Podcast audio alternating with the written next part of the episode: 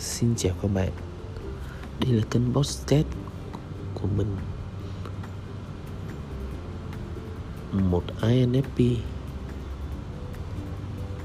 Theo những gì mình được học về phân loại tính cách của Cao Jung, Mình đã dành khoảng 3 năm thời gian để quan sát và chiêm nghiệm bản thân để so sánh về những tính cách đó để tìm ra những điểm mạnh và điểm yếu của nhóm tính cách này.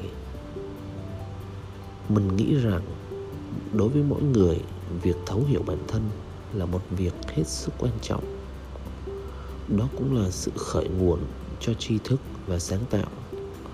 Vì thế, mình lập ra kênh podcast này để chia sẻ với mọi người những suy nghĩ của mình. Hy vọng mọi người sẽ cảm thấy những thông tin mình chia sẻ là hữu ích. Xin cảm ơn tất cả. Những ai đã lắng nghe.